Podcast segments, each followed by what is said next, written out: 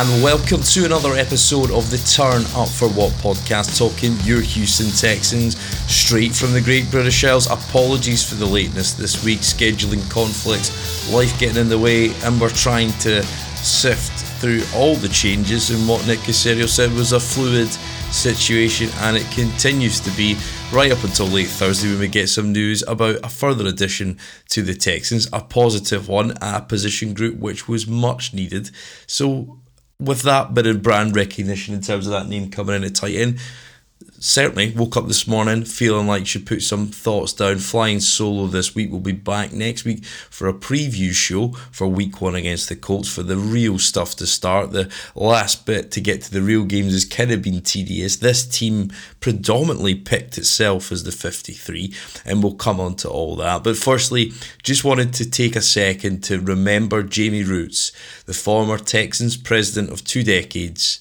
Sadly, took his own life last week after a stellar career in sports with the Columbus crew, came to Houston, looked to work for the Dynamo for a while, didn't quite work out, been doing some lecturing at Rice University, but I think leaving the Texans must have left a hole uh, in a guy who obviously had some issues. And here we are talking about the loss of a life of a man in his 50s leaving a family behind. A guy whose legacy of how he established this club from a commercial viewpoint in the greater community of Houston, selling tickets, meeting season tickets in a in a hotel suite prior to the stadium being opened. He did everything he could to try and make this club what it is today. His legacy will live on, but an important reminder for everybody if you're feeling stuck amongst your thoughts, if things aren't quite going your way or life doesn't make sense, speak up and if that's to me, if that's to somebody else, my DMs are always open on Twitter at podcasttexas.com. Just pick up the phone, drop a message to somebody because there's always a way out. It's happened to me in my lifetime.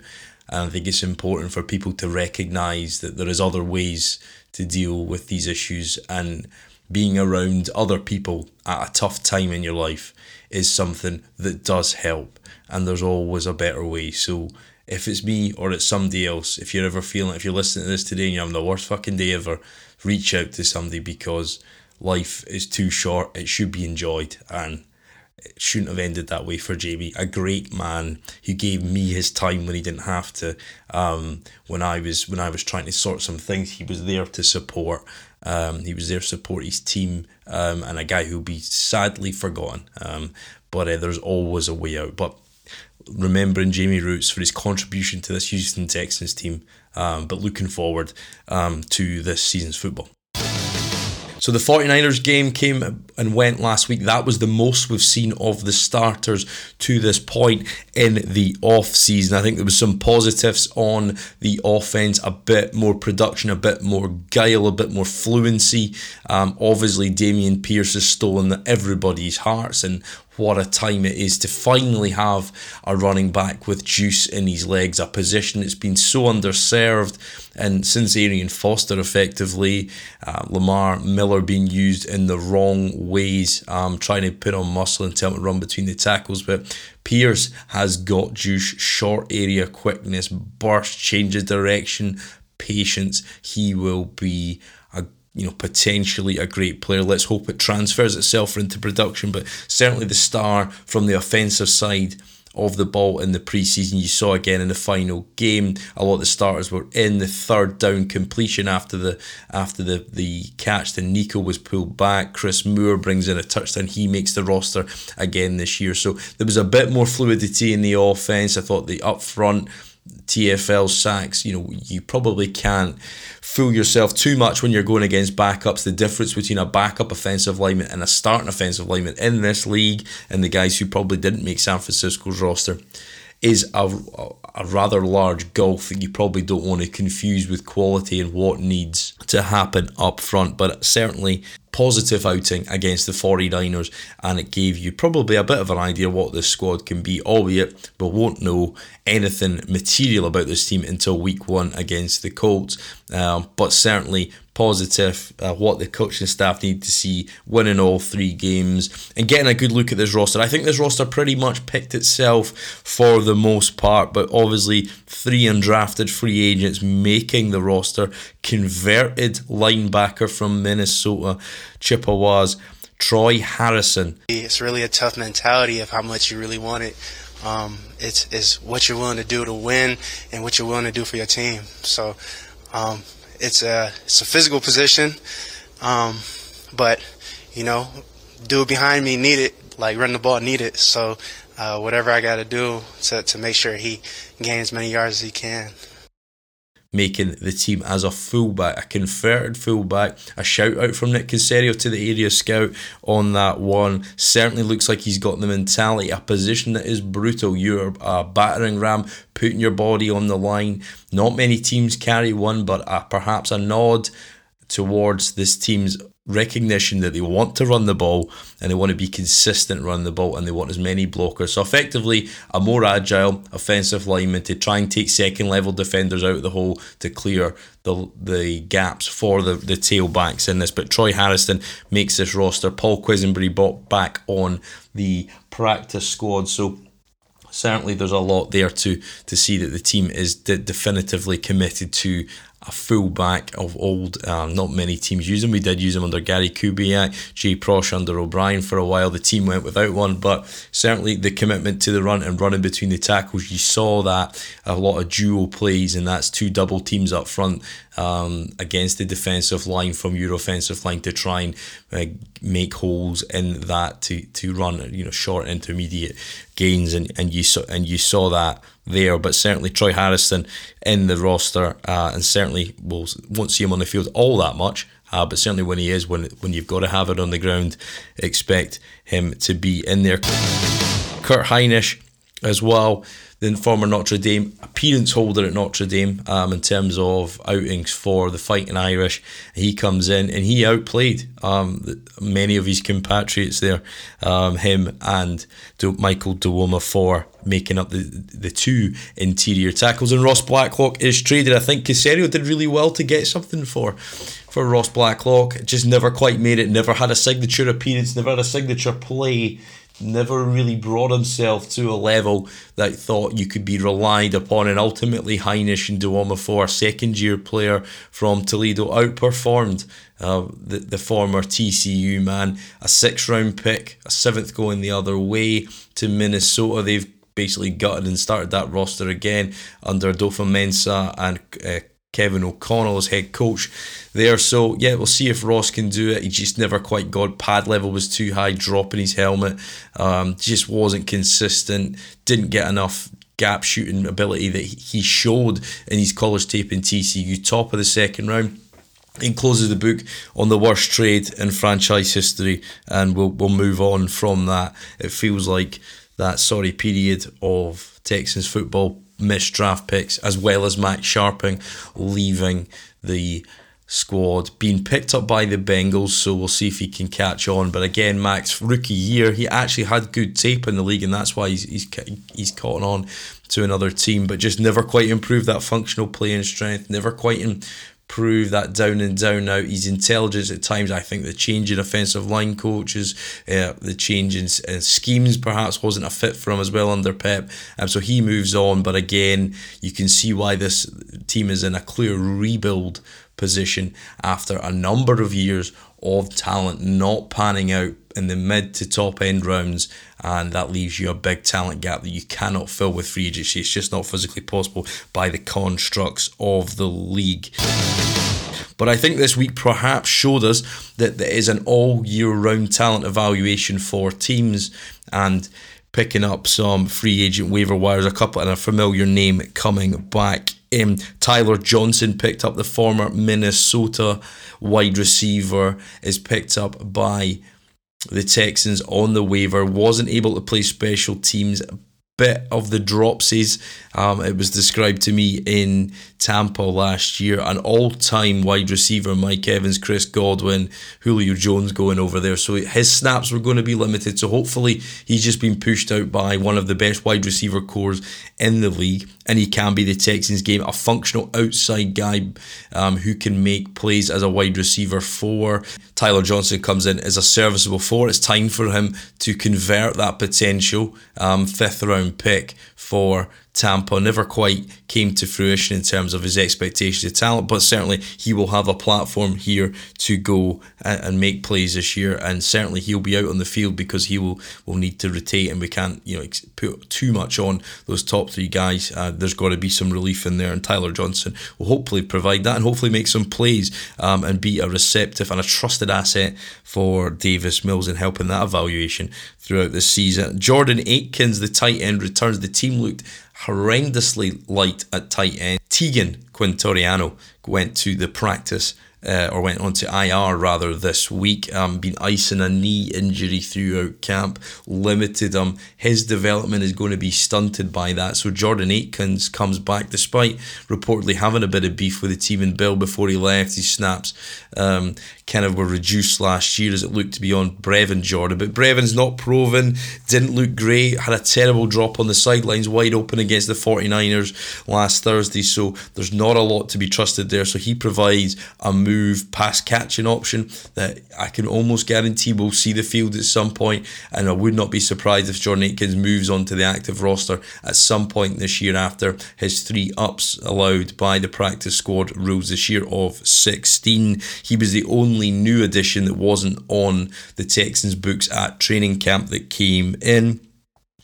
And another addition, um, a glass of OJ, a bit of a refreshing move by the Texans, and uh, hopefully somebody who come and compete and allow Pep Hamilton to use the staple of his offense, the 12 personnel, one running back, two tight ends on the field. Pep wants that to be a big part of this offense, allows you to run the ball, but also allows you to play action off that, make some intermediate passes, roll out, let guys find space um, in between the second and third levels of the defense at tight end position. So not only can OJ Howard coming over, wasn't taken on by the Bills, was outplayed by other guys.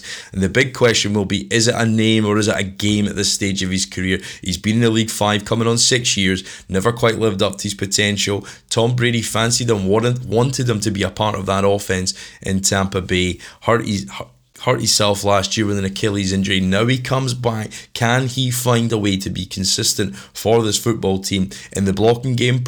Primarily, and then can he become a passing, catching asset in the short to intermediate as well as the red zone? The traits are off the charts. That's why he was taken in the first round. By far the most talent there, but can that talent translate into performance and production for the Texans? But if Mills can have a go to tight end or a couple, and if Brown can take a step forward, then the position group went from dull to almost interesting. So I think OJ Howard comes in, and again, is it a name or is it a game at this stage? Stage of his career, but certainly it will help Pep run the type of formations and offense looks that he wants to run and allow them to be better in the run game, which is far more important this year than it's ever been, particularly with trying to take some of that pressure off Mills, try and make the passing downs more manageable, and keep the offense on the field, keep your defense on the sidelines.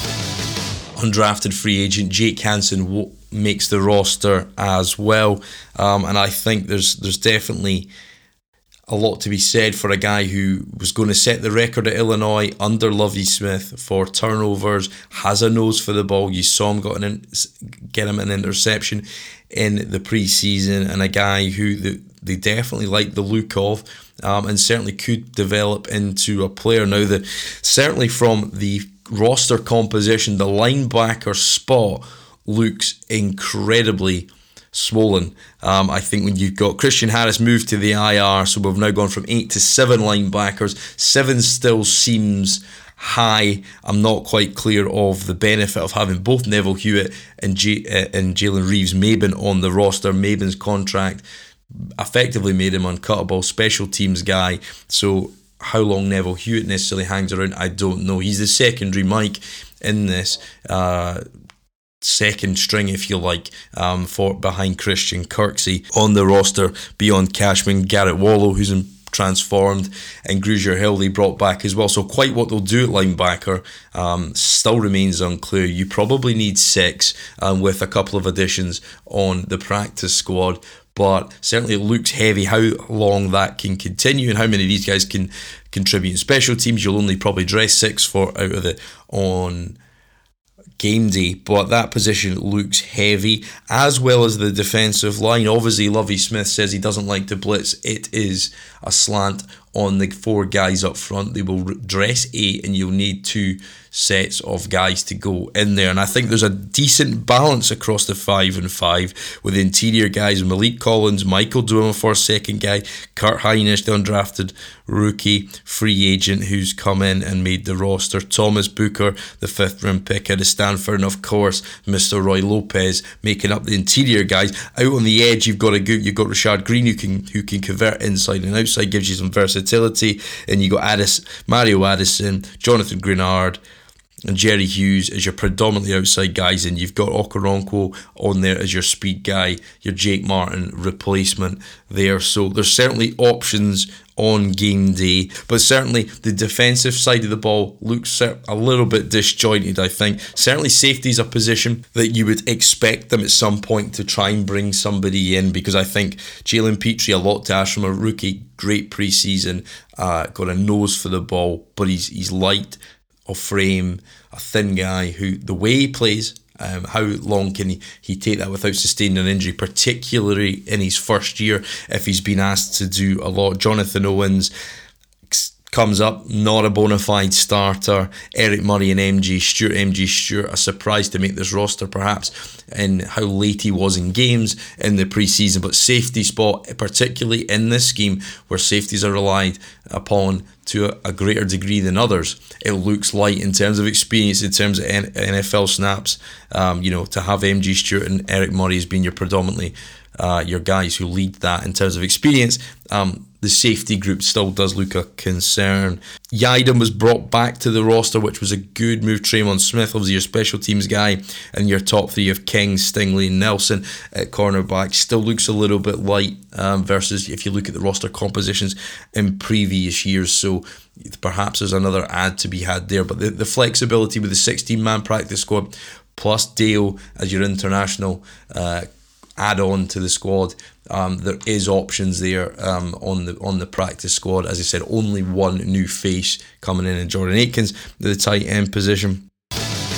Tyler Johnson, a great ad. I think he'll add something to this team, certainly in talent. Chris Conley's back on it, um, on the roster again for another year, and we'll see what he can do. At times, can play a role. Same with Chris Moore. And then, in terms of the running back position, they brought back Royce Freeman, which was a surprise in terms of the roster moves. Again, I would put that up there with one and two in terms of safety if they're going to add somebody to that that spot there. Um, but certainly it's Dameon Pierce's show. But again, he's a rookie, didn't have a huge amount of carries in Florida, hence why he fell to the fourth round of the draft. So how much can you put on him? You're talking sort of 12 to 15 carries a game over a 17 game schedule. That puts you in the danger zone in terms of getting injured for overuse of running back. So is Rex Burkhead, Dare Ogunbowale enough with Royce Freeman to be backups in relief to continue to run the ball if Dameon isn't there? And I would suggest not.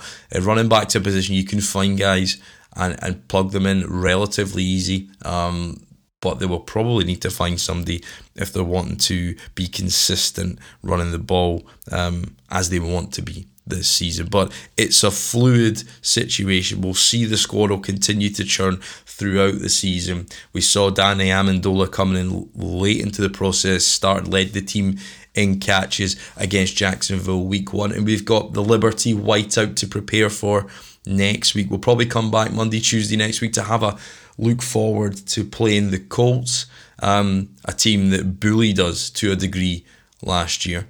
And I think it will be a really tough game. The offensive line group picked itself. I think there was there wasn't a great deal of debate on who and how and who shouldn't be there, um, but they'll have a hell of a interior battle um, against Forest Buckner and Grover Stewart. Nick Nick Caserio outlined them in his press conference and ultimately the test of can Kenyon Green get ready? Some nice flashes in the preseason game, some regrettable pass protection, but certainly he's a run mauler. Tucking him inside next to Laremy, you've got to hope we can be productive in that because ultimately, if this line is successful, protect Mills on the passing downs not give up unnecessary pressures, be communicative with one another, not let free blitzers run into the backfield. If you could be solid and functional up front and run the ball at a decent clip and try and get into the four yards per carry arena, then it allows us to give a big chance to Davis Mills to evaluate him clearly and understand in a year where there's a, a, raft of talent coming out of the quarterback position in college, probably better than any year that I can remember, certainly in the last decade, in terms of the number of names that have been floated around that will be, you know, primary first round picks, then you've got to get a good evaluation this year. And I think Caserio, in his comments this week, was not committal to Davis Mills. Davis has an opportunity in front of him. I think he's excited about the opportunity. I think our team is excited about the opportunity. But the bottom line, it's about production and it's about going out there and playing effectively. That's the most important thing. And look, ultimately, this is Nick's big goal at being a general manager. It feels like this squad's taken huge steps forward from last year, iterative improvements. Now, is that going from a four, you know, and he said that major undertaking,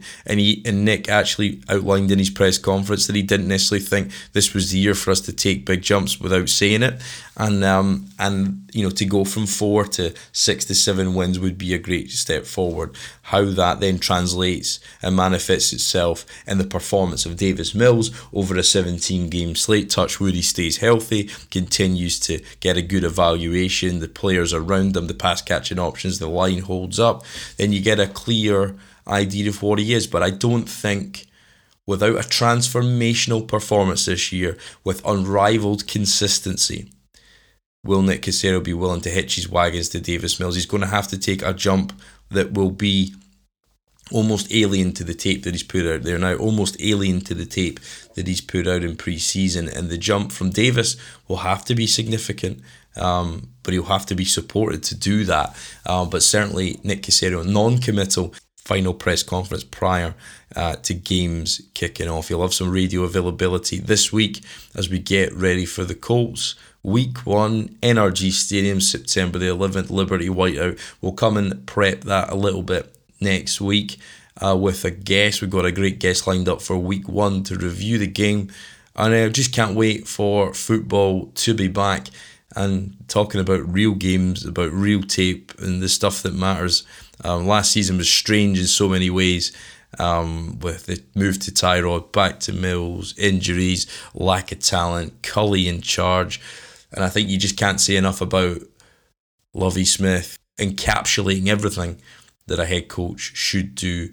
A serious professional who motivates his players, um, and players want to play from. Him. He motivates me listening. He motivates the team um, to hopefully a better product on the field than it was last year, and a better managed product on the field. How he manages to call plays and manage the game, timeouts, etc. We'll see. I think that's probably one of his big tests, and we'll get an idea for that in week one. But real football's almost here, everybody watching some Texans football next week. But we'll catch up again next week, try and get ready for the game a bit more, look at some of the storylines, some of the key battles available for us that may or may not swing the game. But look, Texans football back, let's rejoice, let's enjoy it. Likes to be savoured. Jamie Rootes' memory gave us that reminder. Um, reach out if you need anything. I'll be reaching out to a few people for next week's show.